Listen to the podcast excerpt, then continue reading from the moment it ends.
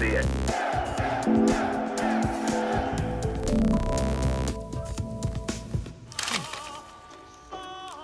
Co? Co to je? Lžičky. No, lžičky. To se hodí. Tolik lžiček. No pozor.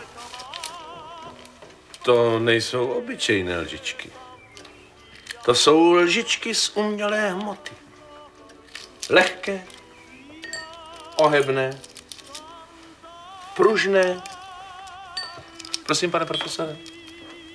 To jsou lžičky, které vyvinuli výzkumníci z NDR. Víte?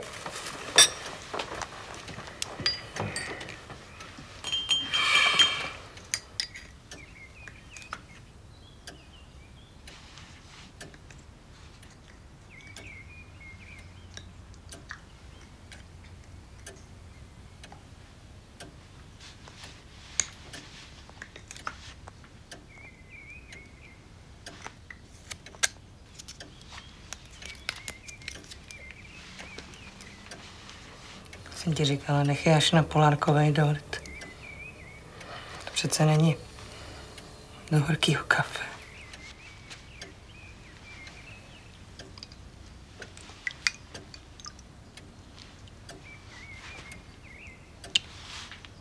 Mě by jenom zajímalo, kde udělali soudruzi z NDR chybu. Stříleli za války do vzduchu.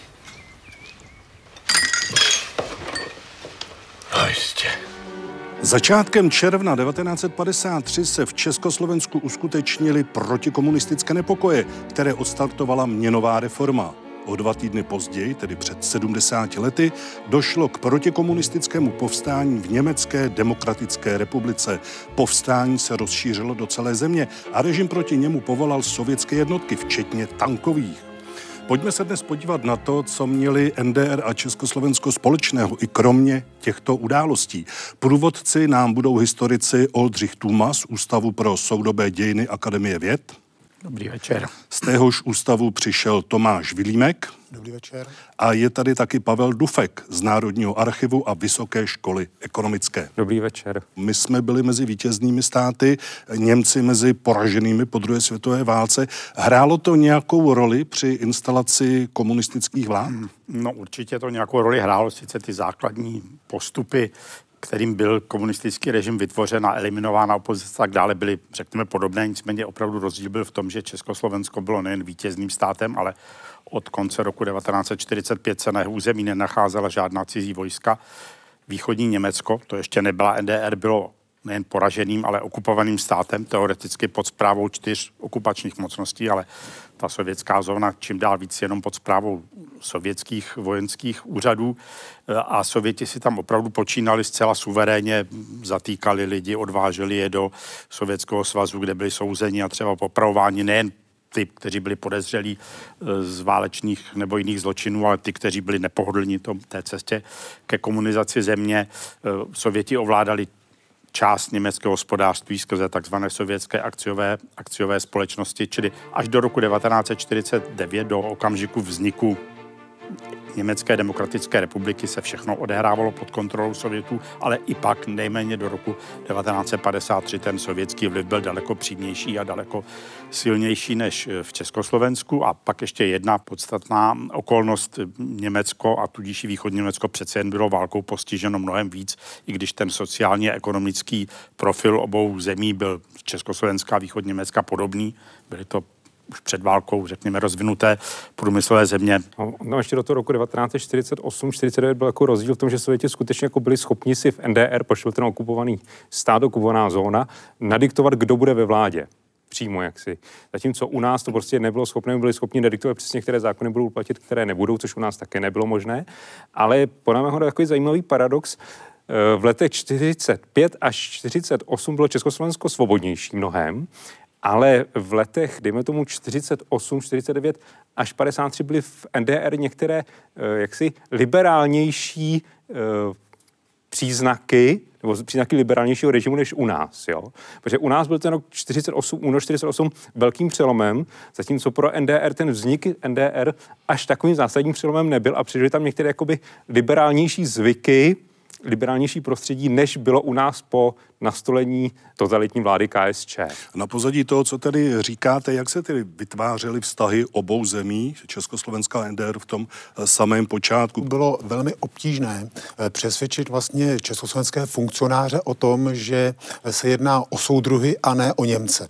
To trvalo relativně dlouho, teprve v roce 1950 vlastně Klement Gottwald přišel s tím, že eh, všichni Němci nejsou stejní, ale ve společnosti, ale i třeba v rámci KSČ a i v diplomatickém sboru to trvalo poměrně, poměrně dlouho, než se vlastně podařilo navázat nějakou skutečně blížší lidskou spolupráci, která pak šla spíš přes různé organizace a byl to velmi pozvolný, velmi pozvolný proces. No, ale co nesmí zapomínat na to, že KSČ po roce 45 byla vlastně, řekněme, velmi nacionalisticky orientovaná a vlastně se jako dostala k moci i na základě využívání nacionalismu a najednou z toho nemohla ustoupit. Jo? Ono to bylo prostě jako nemožné. Jo?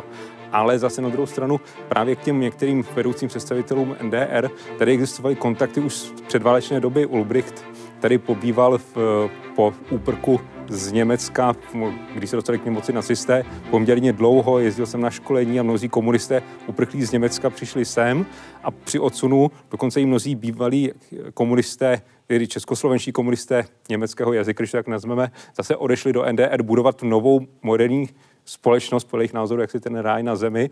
A to, který byly trošku na té lidské úrovni, ale ani jeden z těch režimů, respektive československý režim pod vedením komunistické strany, prostě nebyl schopen tu svoji nacionalisticky vedenou propagandu také okamžitě překročit. Prostě nešlo. Na ruzínském letišti přistává letadlo, kterým přiletěla z Berlína delegace prozatímní vlády Německé demokratické republiky. Delegaci vedl městek předsedy vlády Walter Ulbricht. Členy německé vládní delegace jsou představitelé ministerstva plánování, financí, zahraničních věcí a obchodu. Předseda vlády Antonín Zápotocký si vyměnil s vedoucím německé vládní delegace dokument o společné deklaraci obou vlád. Žádné nároky, ani pokud jde o území nebo hranice, a výslovně zdůrazňují, že přesídlení Němců z Československé republiky, provedené na základě usnesení z Jalty a postupiny, je neměné, spravedlivé a definitivní. Já tady mám jeden statistický údaj z roku 51, že eh, se soukromé podniky v NDR podílely na tvorbě národního důchodu, tehdy, jak se říkalo, asi 20%. U nás to číslo tehdy bylo zanedbatelné, ale potom eh, Německo, východní Německo zvolilo trošku jinou cestu k budování socialismu a začalo to ořezávat. Jak na to reagovali lidé? No, no ono tohle to opravdu souvisí s tím zvláštním postavením východního Německa, neopak už NDR jako takového, takové zvláštní karty v sovětském, v sovět, to, co měli Sověti v rukou, takového žolíka relativně dlouho do 50. let. Jedním z důležitých eh, cílů sovětské politiky bylo zabránit integraci západního Německa do politických a vojenských západních struktur a zdá se, že v některých situacích byla Moskva ochotna obětovat východní Německo i s komunistickým režimem a vytvořit nějaké neutrální Německo, eh, které by, které by ovšem nebylo součástí těch západních struktur, což ale rozhodně nechtěl ani Adenauer, ani vláda západního Německa. Jo, a i z tohohle důvodu, myslím, tady byly ty určité náznaky liberalismu v politice a poměrně dlouho přetrvávající role soukromého podnikání, která vlastně se táhne až do, do počátku 70. let, kdy vlastně nějakým způsobem tehle ten, aspekt byl eh, likvidován. Já bych dokonce řekl, že ta liberální část byla možná v ekonomice, ale rozhodně ne ke společnosti. Ta míra represe byla extrémní, už jenom na případu vole v roce 1950, kdy se vlastně studenti snažili protestovat a spousta z nich byla za to popravena nebo deportována do Sovětského svazu.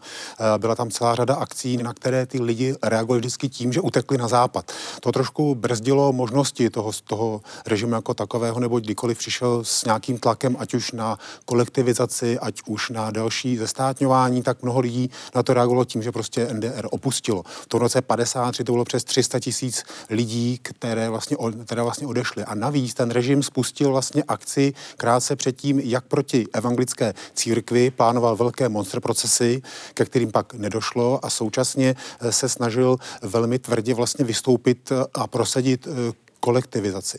Načež právě Sověti, když viděli, kolik utíká lidí, že za chvilku nebude v NDR, tak říkají, komu dál vládnout, tak vlastně si povolali tu delegaci, která slíbila, že udělá jistou úlitbu a že vlastně sníží tu míru represe. Ovšem východněmecká společnost to chápala jako prohlášení vlastně, dá se říct, složení zbraní a proto bylo příliš pozdě už s tím cokoliv udělat. Ale ono to mělo skutečně hlubší souvislosti a ten režim, já bych ještě neřekl, že byl příliš liberální. On byl velice brutální a opíral se tvrdě o vlastně ty sovětské orgány, které běžně deportovali a poporovali eh, vlastně protivníky. O té relativitě. Té, té tak a říkali tomu takzvaná denacifikace, ale celou řadu těch lidí, kteří byli takzvaně denacifikováni, byli lidé, kteří bojovali i proti nacistům a prošli vlastně i nacistickými tábory a přesto eh, pak byli po, pak byli popraveni. Na počátku roku 1953 vedení SED věnovalo velkou pozornost poučení z procesu slánského. Ty věci byly přeloženy do Němčiny a bylo doporučeno, aby se opravdu mm, tom, tím studovali. Nicméně nakonec vlastně to bylo tak, že v NDR, myslím, jako v jediné zemi východního bloku tomuto typu politických procesů, vyfabrikovaných procesů s vysokými komunistickými funkcionáři nedošlo. Už na to nebyl čas, zemřel Stalin a přece jen ten kurz se potom, se potom změnil.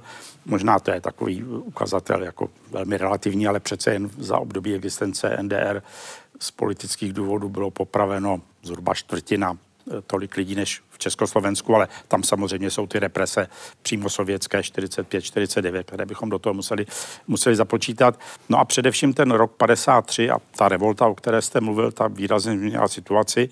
Zase paradoxně možná zachovala Ulbrichta v čele SED, který, které už skoro v Moskvě odepisovali právě pro tu dobrodružnou, nebo jak se tehdy říkalo, voluntaristickou eh, politiku, ale teď nebylo možno ustoupit té revoltě, která byla rozdrcena, tak Ulbricht přežil, ještě dalších skoro 20 let, ale ten kurz opravdu byl korigován a byl mnohem opatrnější.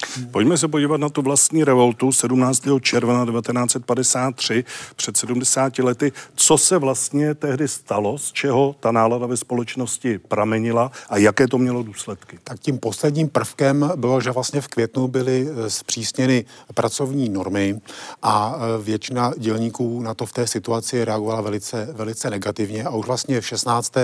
června se se objevili v ulicích první dělníci, kteří protestovali. Zpočátku to bylo hospodářské, eh, ty slogany, ale velmi záhy se politizovali. Takže se začaly objevovat hesla jako pryč SED, pryč seštazy, svobodné volby. A to byl vlastně proces, který zachvátil přes 700 měst v NDR, bylo skutečně masové. Došlo k obsazování eh, centrál státní bezpečnosti, ale i třeba okresních výborů strany docházelo k pálení materiálů, kádrových materiálů, ale i svazků státní státní bezpečnosti a víceméně, kdyby skutečně nezasáhli Sověti, tak ten režim se na 100% zhroutil. Nebyl by schopen ustát tu situaci, ke, ke které tam došlo. No, ona byla poražena, to je samozřejmě pravda, ale vedení slíbilo lidem nový kurz, slíbilo jim lepší životní úroveň, zpomalila se ona likvidace soukromých podniků. Nakolik se tyhle ty proklamované změny skutečně uskutečnily? Jako v oblasti toho soukromého podnikání tam došlo dokonce k paradoxu, že v letech 54, 55, 56 dokonce počet soukromých podnikatelů v NDR stoupl. Jo, což jako je věc v bloku dost nebývalá a souvisí s tím uh, podle mého mínění s tím novým kurzem i s tím, jak si snahou obyvatelstva ukázat tu vlídnější tvář a zároveň zajistit zlepšování zásobování toho obyvatelstva. Soukromníci samozřejmě urychleně poznali díry na trhu a byli schopni je v rámci svých možností vyplňovat a řekl se, jak dobře, tak jako tohle to povolíme. Jo? Tam potom přichází v roce 56 Stejně jako u nás snaha o opětné pokračování soukromého podnikání, ale zase se to na chvíli zastaví a vlastně je to spuštěno až 57-58, pravděpodobně podle těch maďarských událostí. Se to zastavilo to v roce 56 a spustilo se do 57-58 úplně jako trošku v jiné dimenzi a v rámci NDR i mnohem mírněji než u nás.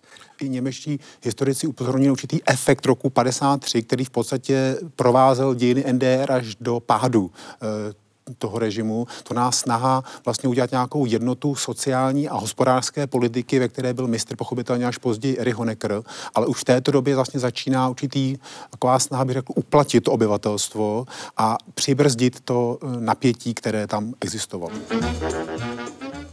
Vysílač s vyhlídkovou věží a restaurací ve výšce 203 metry. Turistický magnet. Stále přitahuje nejen zahraniční návštěvníky, ale i domácí. Chtěli jsme vidět největší německé město jako na dlani, z ptačí perspektivy.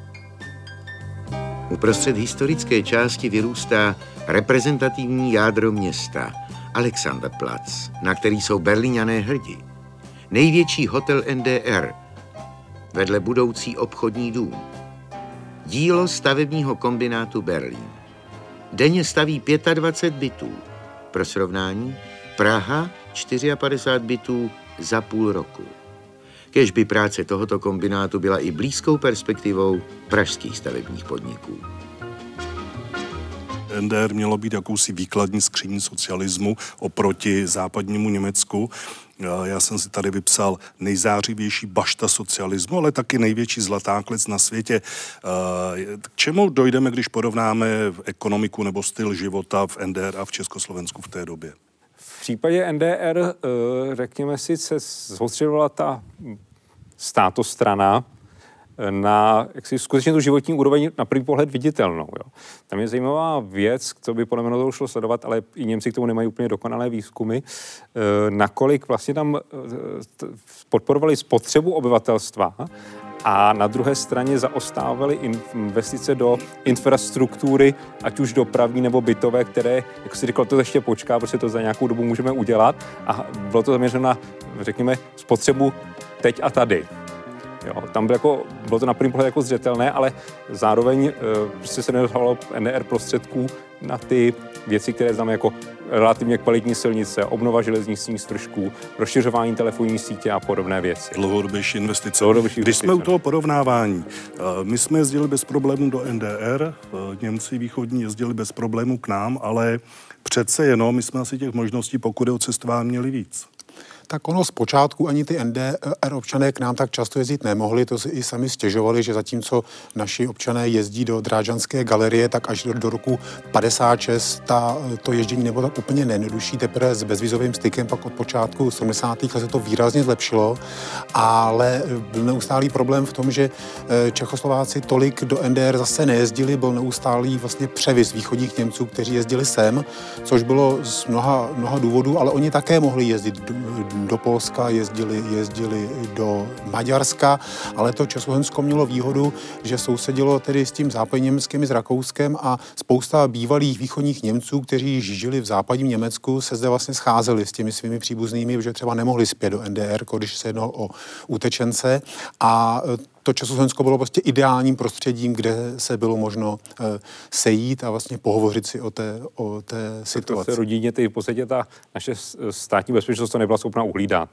Jo, protože ty lidé hovořili německy mnohdy různými dialekty a prostě nebylo možné nasadit na každého dva, tři sledovače, to prostě nešlo při ten počtu těch lidí, kteří sem jezdili, to vlastně jako v podstatě bylo technicky vyloučeno. Oni samozřejmě jak si v rámci toho sledovali to, co jim vadilo, tedy disent, evangelíky, katolíky a podobně, ale jako samotné setkávání rodin se v Československu dělo poměrně běžně. S tím souvisí také to, že hodně východních Němců se pokoušelo utéct do západního Německa, případně Rakouska přes naše hranice. Eh, my, když jsme dělali seriál Pozor státní hranice, tak jsme našli příklady, že třeba eh, dva mladí lidé zabloudili v zimě, umrzli na hranicích. Jeden 18-letý východní Němec byl roztrhán psy na Slovensku při pokusu překročit hranice a podobně. Proč volili tuto cestu? Ten režim na hranicích byl v NDR ještě přísnější než u nás?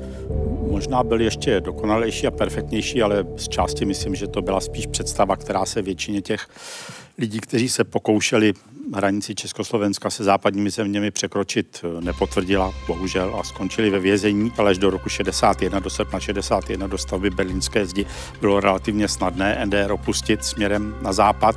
Od té doby to opravdu bylo velmi riskantní a skoro nemožné, nebo v tom Berlíně ještě několik měsíců po stavbě zdi přece jenom relativně hodně lidem se to podařilo, ale potom už, potom už ne. Čili oni se pokoušeli dostat se na západ přes druhé země, přes Československo, ale někdy přes maďarsko-rakouskou hranici, anebo, nebo přes hranici Rumunska nebo Bulharska s Jugosláví nebo, nebo s Řeckem, e, ale Československo zaujímá jako ne, ne, asi závidění hodné prvenství v počtu zmařených pokusů o překročení hranice východoněmeckými občany. Hmm, hmm. Více než 90% takových pokusů Československá pohraniční stráž nebo policie zmařila, což je jenom o něco horší v porovnání s, tím, s těmi nezdařenými pokusy překročit vnitroněmeckou nebo berlínskou hranici. Čili byl to hodně riskantní podnik a představovali si to příliš ke své škodě jednoduše. Možná bych měl k tomu ještě doplnit trochu statistiky od druhé poloviny 70. let do konce 80. Každý rok zhruba 350 východních Němců jsme předali zpátky. Státní bezpečnost je odebírala. Eh, je tam také zajímavé eh, si vlastně uvědomit to, že mnozí utíkali víceméně spontánně. Oni se prostě tady se sešli s někým třeba se západu a najednou je napadlo, že se pokusí vlastně utéct a proto to pak často dopadlo velice špatně pro ně. A jenom bych zmínil třeba ministr státní bezpečnosti Erich Mílke, eh, tak vlastně opakovaně děkoval našim takzvaným bratrským orgánům za to, jak vlastně aktivně pomáháme v odchytu východních Němců. Já jsem eh, se narodil a žil v Berlíně a potom jsem musel sloužit v armádě, to bylo povinný. A od roku 77 jsem byl v Lipsku, tam jsem studoval čtyři roky a jeden rok eh, jsem tam žil a i učil. A potom 82 jsem eh, šel do Československa. První dojem eh, byl jako mladá Boleslav, všechno byl nový. Nebyl jsem schopen ještě tolik konverzovat. Moje čeština byla jako špatná. A první dojem byl eh, Mladá Boleslav, eh, dvě ulice, plno eh, sovětských vojsk a lidé, kteří jako prostě žili stejně jako v NDA. Tam nebyl žádný velký rozdíl. Jo. V životní úrovni, v tom, co lidé jako chtěli vidět, dělali a tohle žádný. Tady padl ten pojem štázy, východněmecká tajná služba.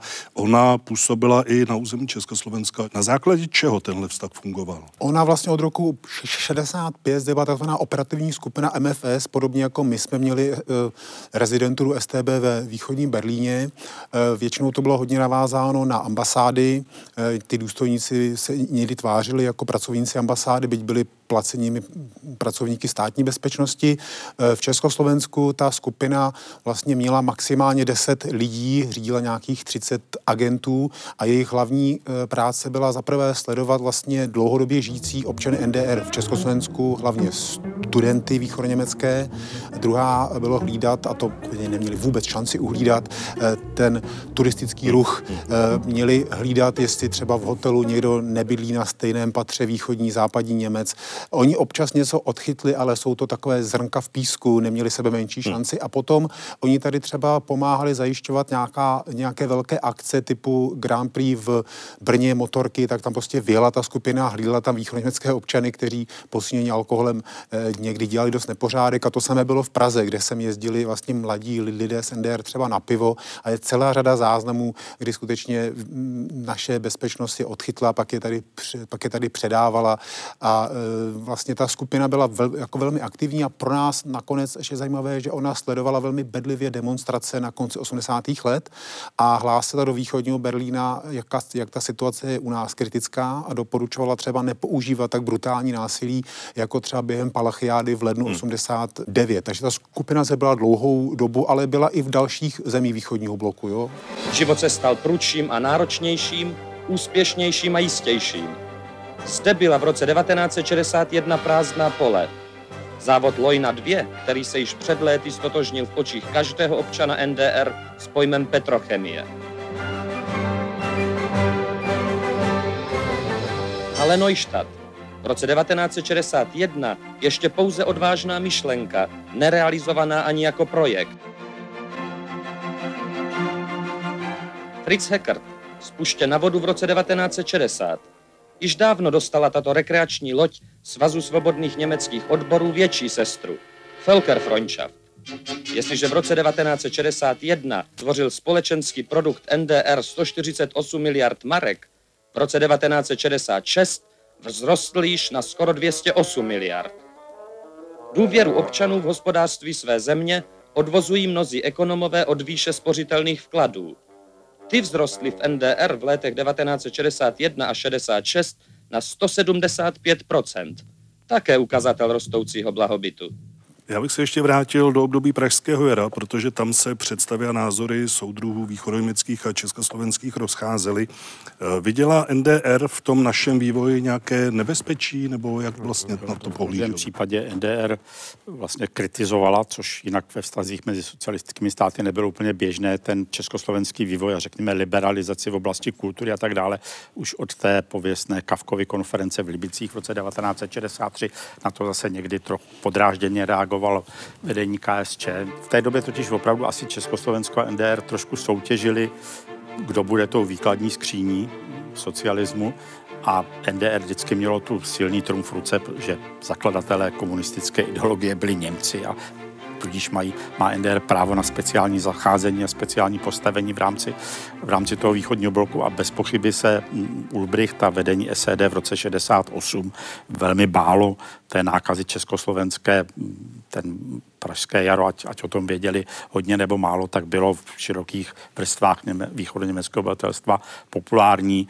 Vždycky se mluví o tom, jak třeba v, uh, Ulbricht byl na návštěvě v Karlových Varech 12. nebo kolikátého srpna, pár dní před intervencí, jak tam stovky východoněmeckých občanů, kteří tam byli jako turisti, eh, aplaudovali Dubčekové a vyvolávali mu za to s naprostým mlčením. Přešli teda, mm, když tam se procházel, procházel Ulbricht, čili eh, NDR se opravdu, nebo vedení SED se bálo toho československého vývoje a konec konců sám Walter Ulbricht a vedení SED hrálo důležitou roli jako, řekněme, v nátlaku na, na Moskvu, aby se konečně odhodlala k vojenské intervenci. Jako dítě jsem ještě zažila dráty, jsem rozená v 56. roce.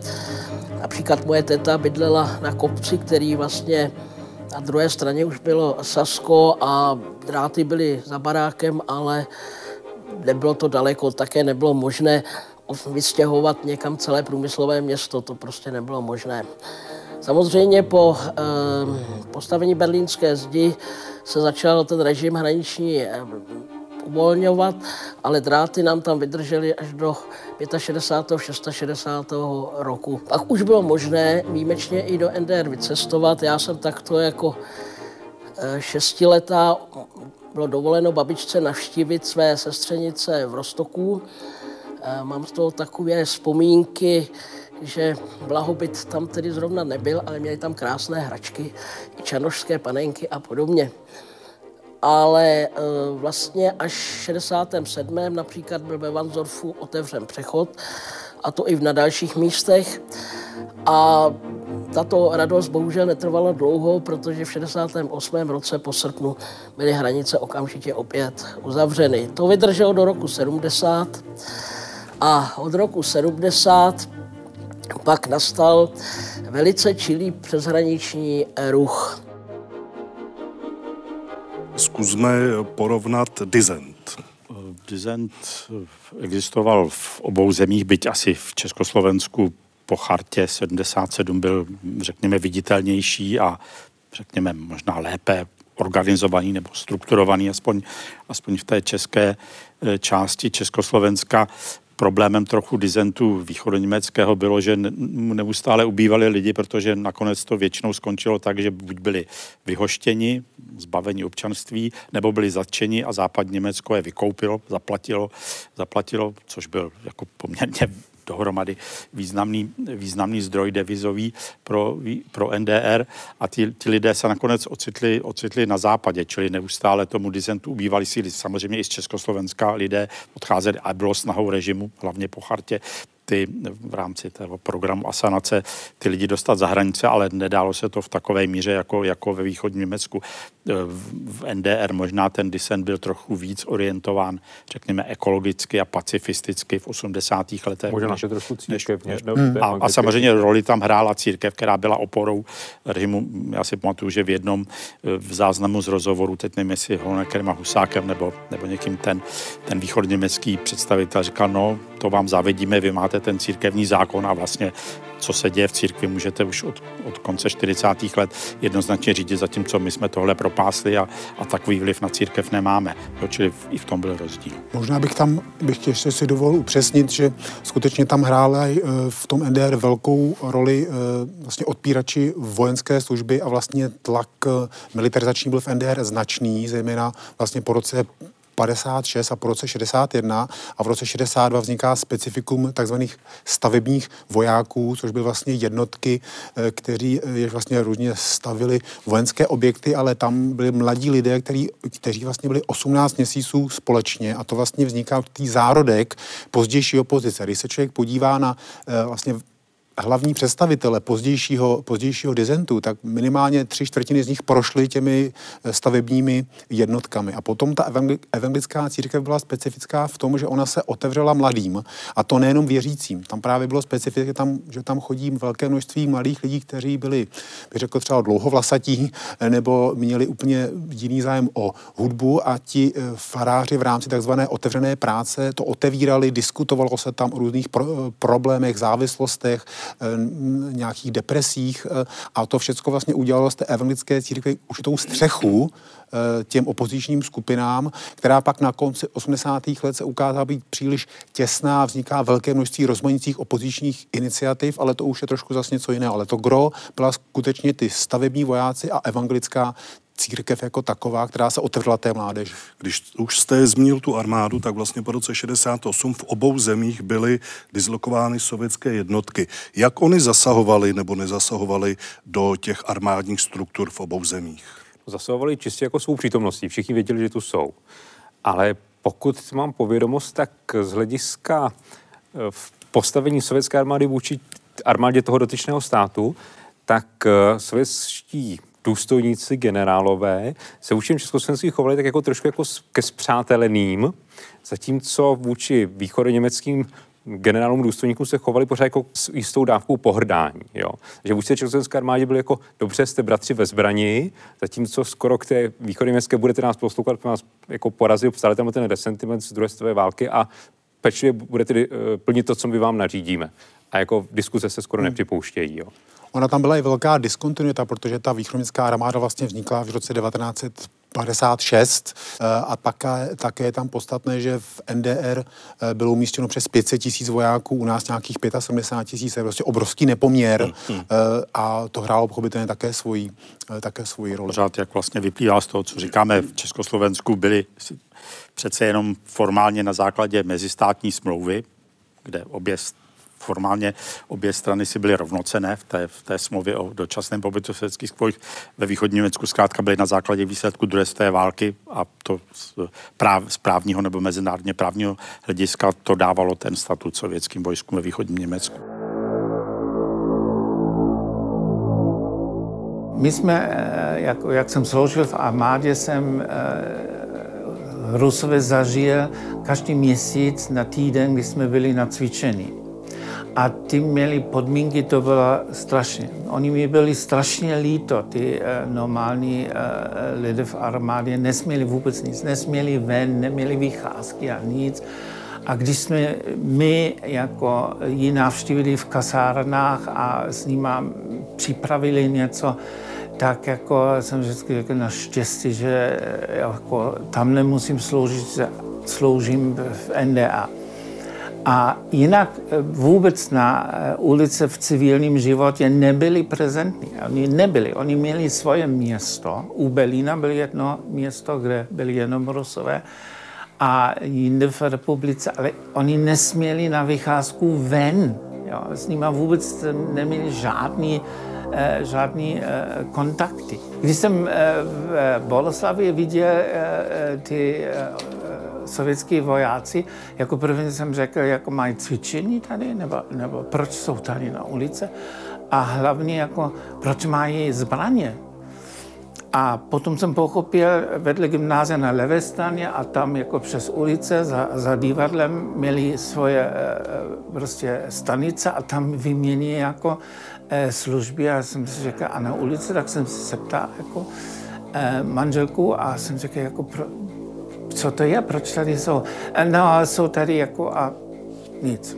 Já nevysvětlil. Nikoho jiného jsem nemohl se ptát. Nikdo nechtěl o tom mluvit. Ale nikdo nechtěl říct proč, co a jak.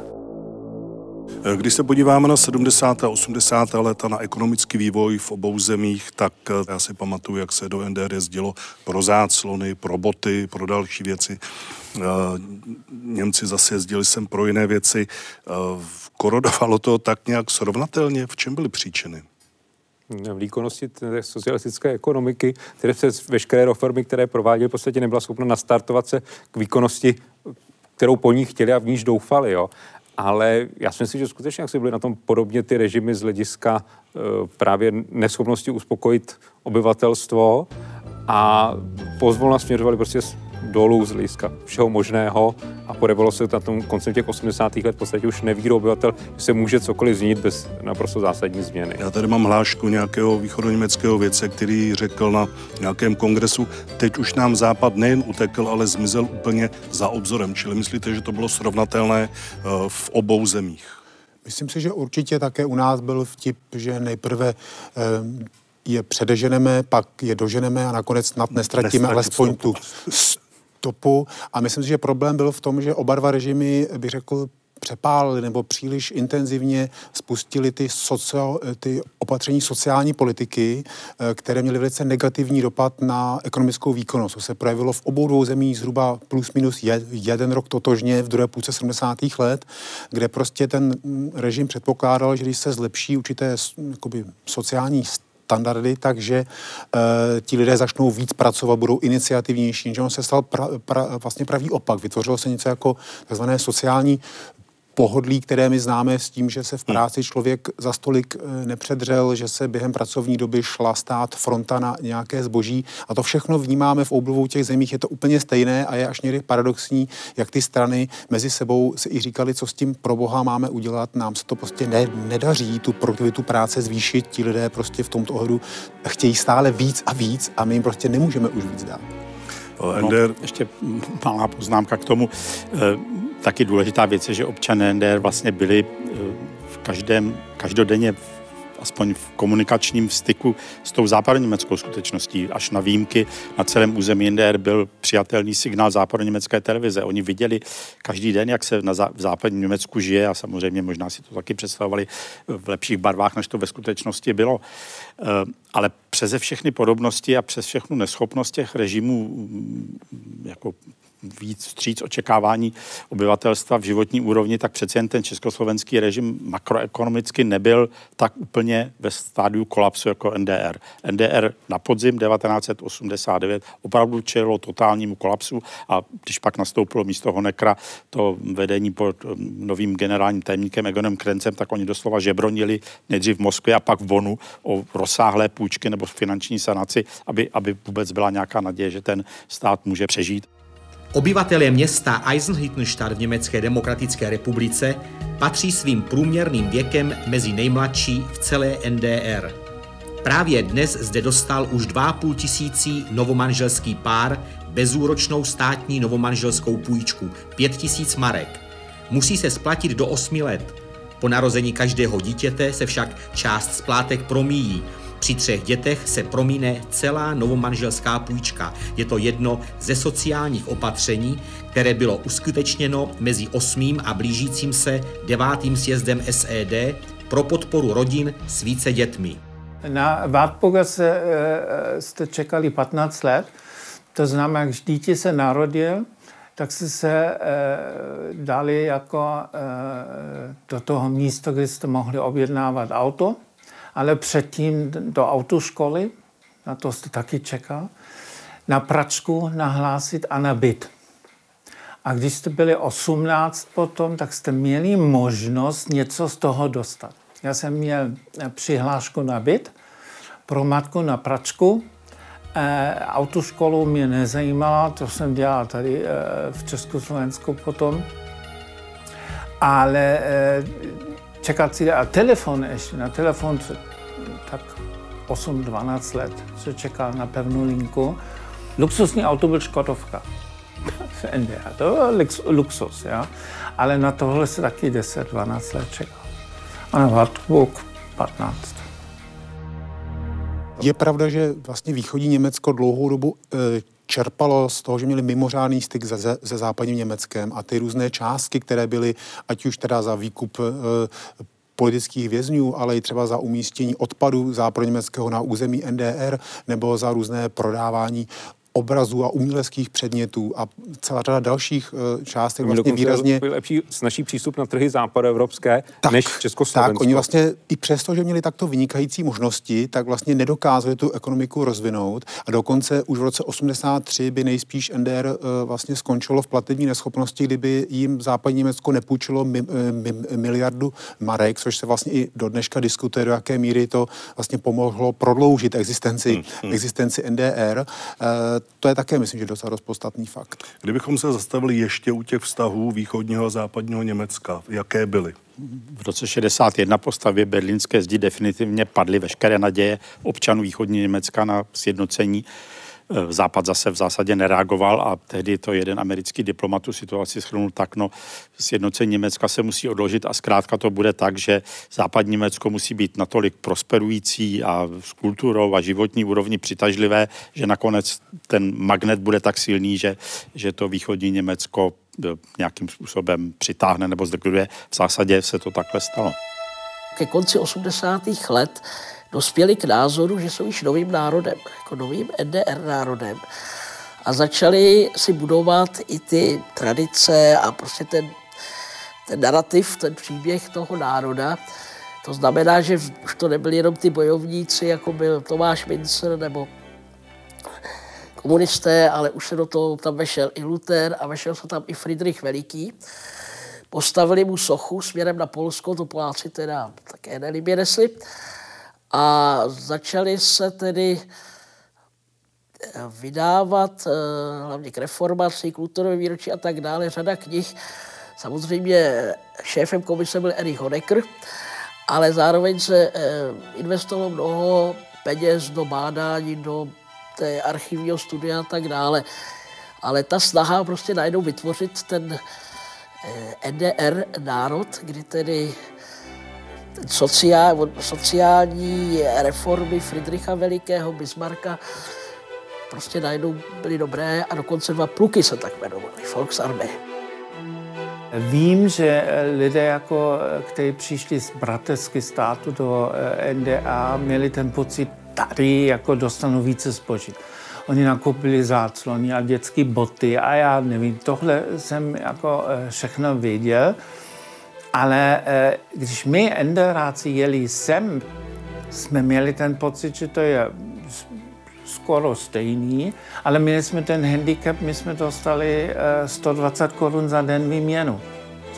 Eh, co jsme mohli koupit. Jo? Jsme byli velice omezováni. To začíná u Taft spray na vlasy, potom jsme museli koupit sardinky, ty tady byly a v NDR nebyly. Eh, to jsem vozil obracení. Z NDA jsem vozil sem toaletní papír, protože nebyl, a e, syrupy, jo, protože nebyly. Takový ten, ten, ten obchod tam a zpátky existoval. Pokaždé, když jsem měl, měl jsem za úkol něco přinést a něco zase vyvést.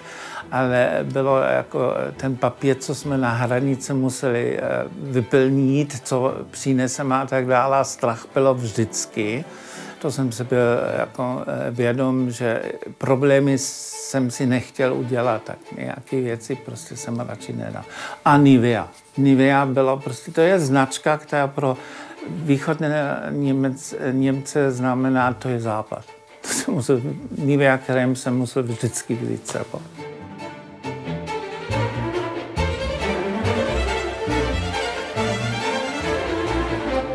Přes všechny ty ekonomické problémy vlastně obě země byly v čele toho vývoje socialistického tábora.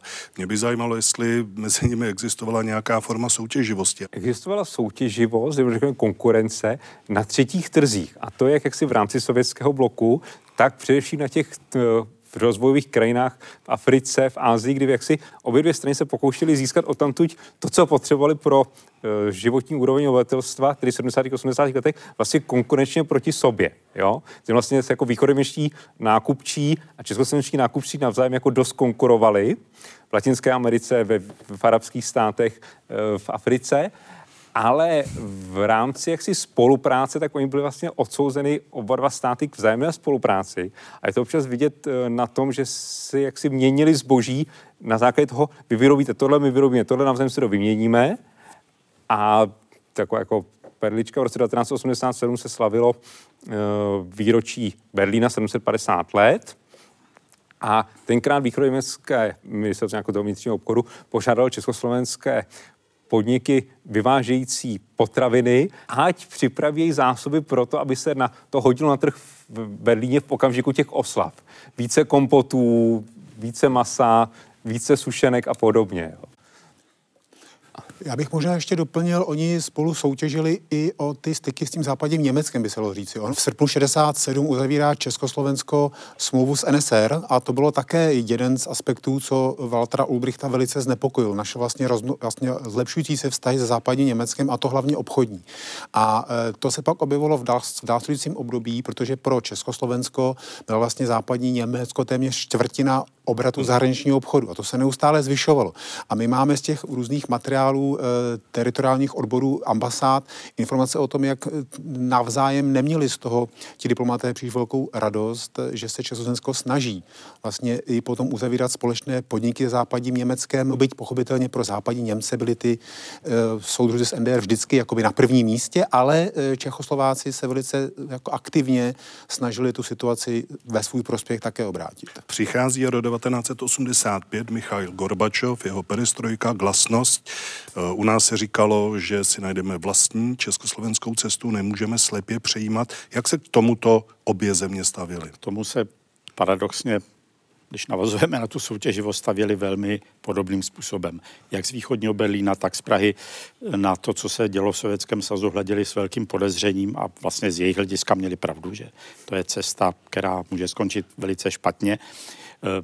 Někdy aspoň mezi sebou potom dost otevřeně kritizovali tu sovětskou politiku, řekněme od roku 87 v těch záznamech rozhovorů najdete dost jako předtím asi nemyslitelnou kritiku toho, co dělá Moskva a jak to Moskva dělá. Eh, neustále se ujišťoval východní Berlín a Praha, že jsou po Sovětském svazu druhými nej, nej, nejdůležitějšími spojenci a, a přáteli. A samozřejmě v některých ohledech, aspoň v retorice, nebo museli tu sovětskou novou linii respektovat, ale dělali to velmi, velmi neradi a jako třeba vedení KSČ bylo mimořádně vděčné kolem 21. srpna 1989 eh, vedení SED, když Neues Deutschland vyšel článek, který vlastně potvrdil eh, tu politiku vůči Československu z roku 68, zatímco v Maďarsku a v Polsku už se omlouvali nebo spochybňovali tu roli Polska a Maďarska v intervenci vůči Československu. Čili tady v těch posledních letech a měsících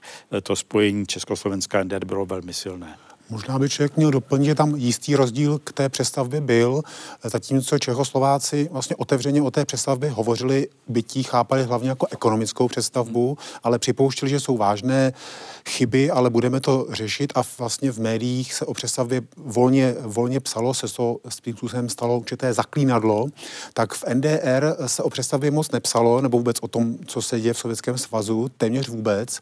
A spíš to bylo dáno v, v tom duchu, že vlastně u nás už něco podobného dávno probíhá od 70. let, takže vlastně nemáme vůbec žádné hmm. problémy a naopak postupovali i razantně v tom, že třeba zakázali sovětský časopis Sputnik v roce 88, což vyvolalo velké znepokojení. A proto možná i v tom NDR máme mnohem víc těch takzvaných uh, fanoušků Michaela Gorbačova, protože tam uh, ta přestava byla vlastně potírána informačně. Oni se vlastně snažili získat o tom informace, ať u nás v Československu nebo přes různá média, ale východoměstský režim o tom dost zárytě mlčel. Na rozdíl od toho našeho, který vlastně z toho si udělal zaklínadlo, jak jsem říkal. Potom přicházejí dva symboly, Fender, pád berlínské zdi, u nás 17. listopad je to ten pohled na ně stejný?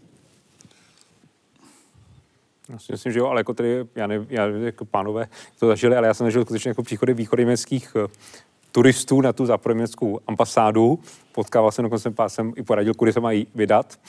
A uh, na mě to působilo tenkrát, že na rozdíl od nás, kdy jsme jaksi doufali, že se ten režim zhroutí nebo výrazným způsobem reformuje, spíš přiznám, že já jsem doufal, že se spíš výrazným způsobem reformuje, že by se zhroutil, jsem moc nevěřil, tak eh, ty východní Němci na mě působili dojmem, že prostě oni ztratili naději a prostě jdou pryč. Systémem jako poslední zhasne ty události pád berlínské zdi i 17. listopad jsou přeci jenom dost jakoby odlišné, jedno mají možná společné, že to nikdo moc jako neočekával. Jo, že to by vlastně byly události, které byly, bych řekl, pohnuty nějakým tím dějným procesem, ale nebylo to nic jakoby připravované. Bylo to víceméně spontánní. víceméně spontánní a náhodné a ještě potom nebylo úplně všechno rozhodnuto a bylo to velmi nebezpečné, protože třeba ten listopad a berlínská zeď tam skutečně ani ty pohraničníci nevěděli, co se děje a mohlo dojít teoreticky ke střelbě. To znamená taková ta dnešní samozřejmost, že vlastně k ničemu nedošlo, že se nestřílelo, tehdy vůbec tak samozřejmě nebyla. Podobně jako ten 17. listopad nikdo asi neočekával, že dopadne tak, jak vlastně nakonec dopadl a že potom už ten režim se neodhodlá k nějakému zásahu, to také nebylo v té době ještě úplně jisté uzavření hranic i s Československem na začátku října, na, zase na, na základě tlaku československého, nemůžete ty lidi posílat nebo nechat jet ve deseti tisících sem do Prahy. Uzavření hranic 3. října 89 bylo poslední kapkou, která eskalovala napětí v NDR, vyvolala poměrně bouřlivé demonstrace v Drážďanech a o pár dní později v Berlíně a celé řadě dalších měst a zrovna tak, ehm, zrovna tak na počátku listopadu československý tlak, když už ty lidi chcete pouštět eh, na západ a oni opravdu jezdili přes západní eh, okresy nebo kraje Československa ve deseti tisících těch prvních listopadových na západ, tak si je pouštějte sami a na základě toho potom vedení NDR přijalo eh, ten návrh nového cestovního zákona, který potom vlastně zase nechtěně otevřel tu berlínskou zeď. A příklad německá obrázky, které jsme mohli vidět v televizi o pádu zdi, ty, ty jako tu atmosféru v Československu zase nějakým způsobem hmm. ovlivnili. Já myslím, že i toho 17. listopadu, ještě než se ten průvod došel na národní třídu, tak jako eh, to vědomí, tak už to konečně jako v Německu prostě silně rezonovalo. Tak to byla vzpomínka na dobu, kdy jsme jezdili nakupovat do NDR, případně k moři na Rujánu. Já děkuji našim hostům za jejich názory, vám děkuji za to, že jste si dívali opět na shledanou pořadu Historie CS. Der Abend in die Fenster